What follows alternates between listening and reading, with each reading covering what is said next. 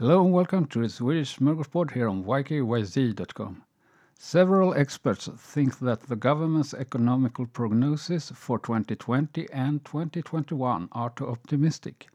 According to the prognosis for 2020, Sweden's economical growth this year will decrease by 4% and 3.5% next year. The Swedish government thinks that a 9% unemployment rate this year is a plausible scenario. That is the highest in 20 years. They also warn that uh, it could be as high as 13.5%.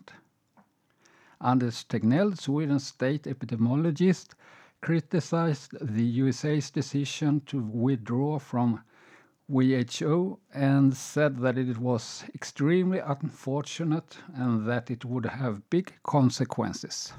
The immunology professor Cecilia Söderberg Nauclér demanded in an interview the resignation of the Swedish state epidemiologist Anders Tegnell. She claimed that his and the Public Authority for Health's strategy for the COVID 19 virus has been very ineffective. That was all for this episode. You can comment on the YKYZ platform or send me an email to thatbeardedswede at gmail.com. Bye.